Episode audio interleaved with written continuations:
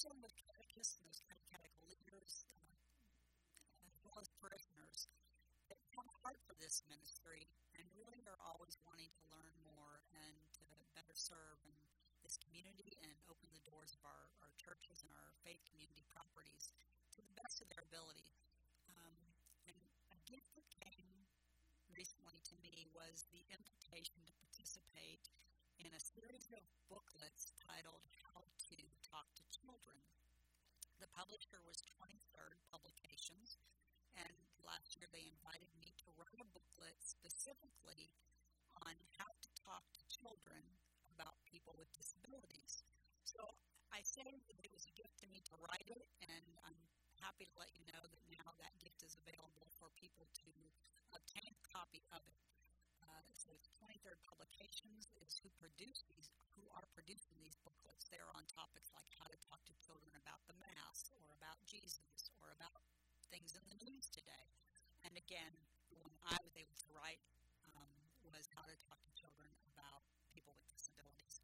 So, how do I talk to my child about might be a, a is not an uncommon question for parents as well as teachers and catechists. Uh, abstract concepts, hard to broach subjects, and sensitive issues all require a particular kind of language that gives the child enough information without being overly complex or confusing. So, also, this is true for many aspects of our faith.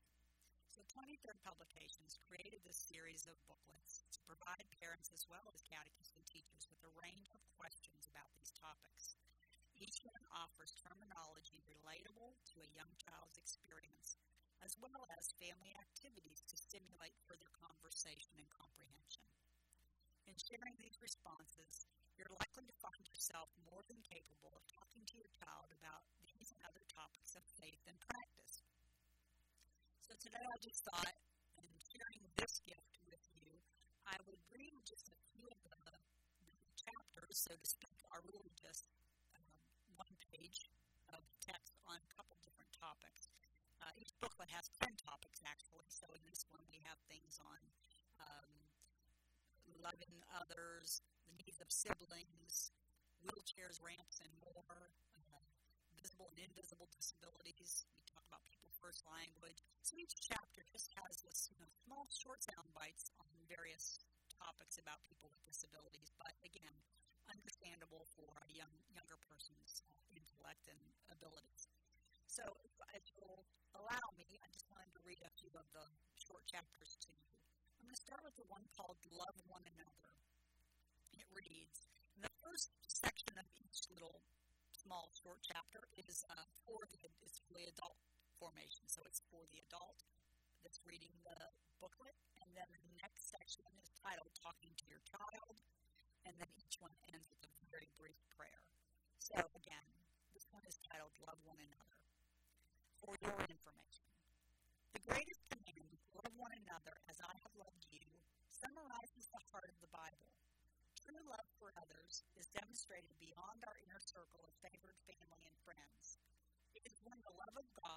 first given to us is generously passed on to others, especially when there is no exception, expectation of repayment or even any means to do so. It is love that is other directed, especially to the most vulnerable among us. God's love teaches us the value of having a servant's heart. To form hearts for God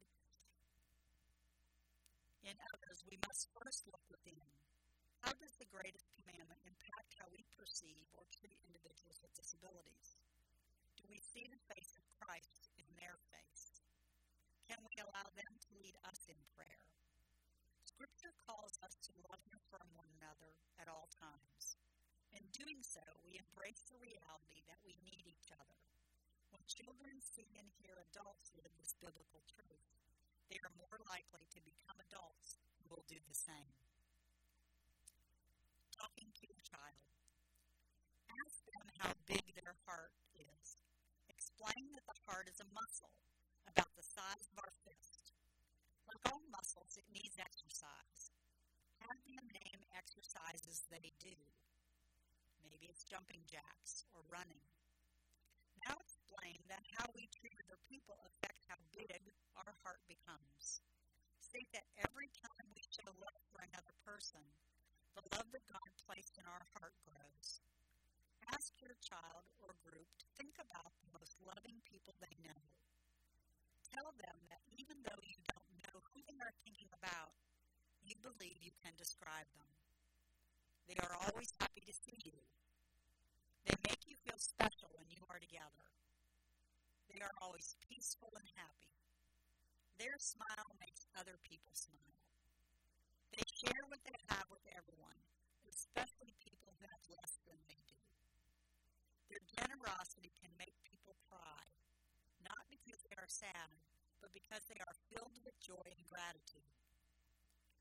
Explain that having a loving heart is like having an invisible magnet in your heart. It attracts people to you. Everyone enjoys being near people who have loving hearts. People who are loving are loved by others and beloved by God. God blesses the people who love generously by filling their hearts with more love, peace, and joy. We say that loving have big hearts. Jesus showed us how to love everyone and calls us to do the same. Tell them to tell you about a time when they showed God's love to someone, like Jesus did. Ask them, why did you do so? And then how did they feel afterwards? What are some other things they could do? Discuss loving acts they could do for people with disabilities. Maybe stop and talk. Open the door. Read or write for them if needed. And the prayer at the end of this page says, Loving God, enlarge our hearts so that others always feel loved and cared for when they are with us.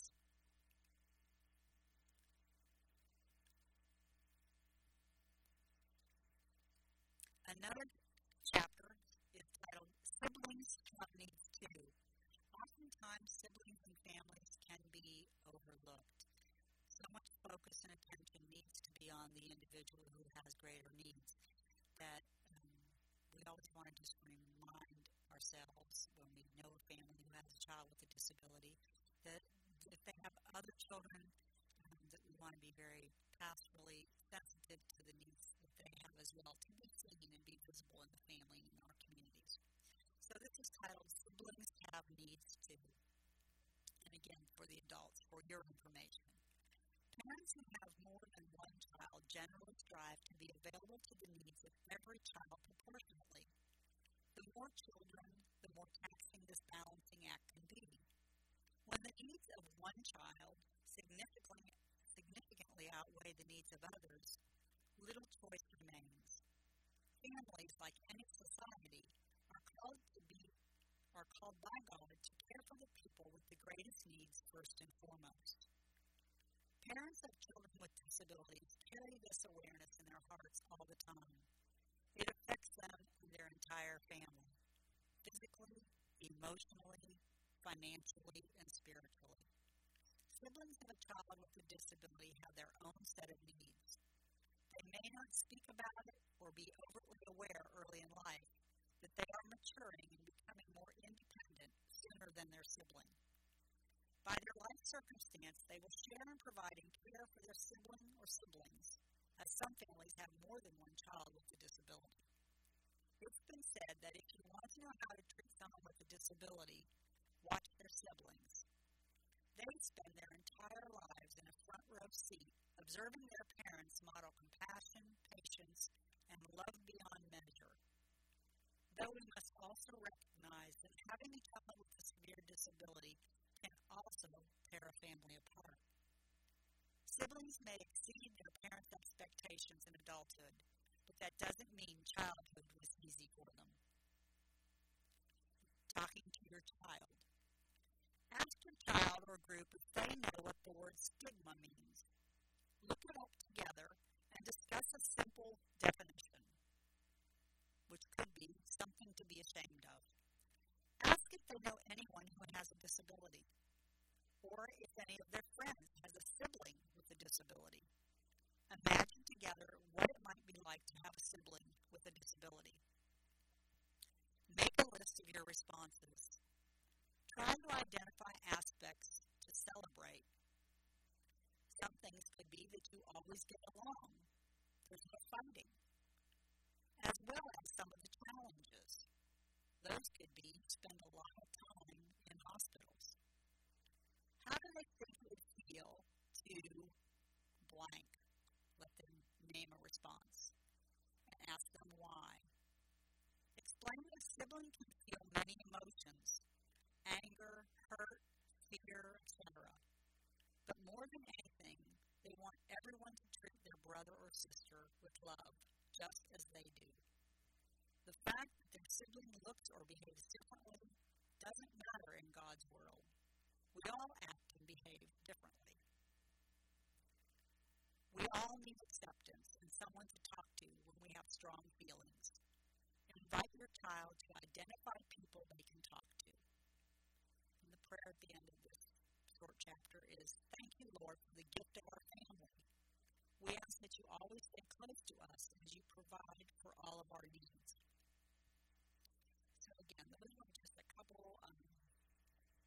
Short chapters in this new booklet out titled How to Talk to Children About People with Disabilities. Again, it was a gift um, to be invited to write that book for 23 Publications And if it would help you or your family or someone you know, I hope you'll look up that resource. Uh, again, working in this ministry is is gift every day. The needs of our families and our communities um, are, are, are similar and yet different. Um, similar in the sense of they're a family just like every other family. They want to belong to communities. They want to be in the world and enjoying life. They have hopes and dreams and goals for their children. So, no different than every family. So, again, we always say we're more alike than we're different, but yet, yes, absolutely, they have some challenges that are, again, greater than my family or your another family may have. So, how can we pastorally respond? In, in little ways as well as the big ways, everything we do is helping to open the doors of the church and the world for them to be thriving and uh, achieving those goals and those dreams. So do what we can wherever we are to support them in their journey. And um, I that God will do the rest. So thank God for the Holy Spirit to oversee this ministry and to bless all of us with the gifts that God wishes us to receive.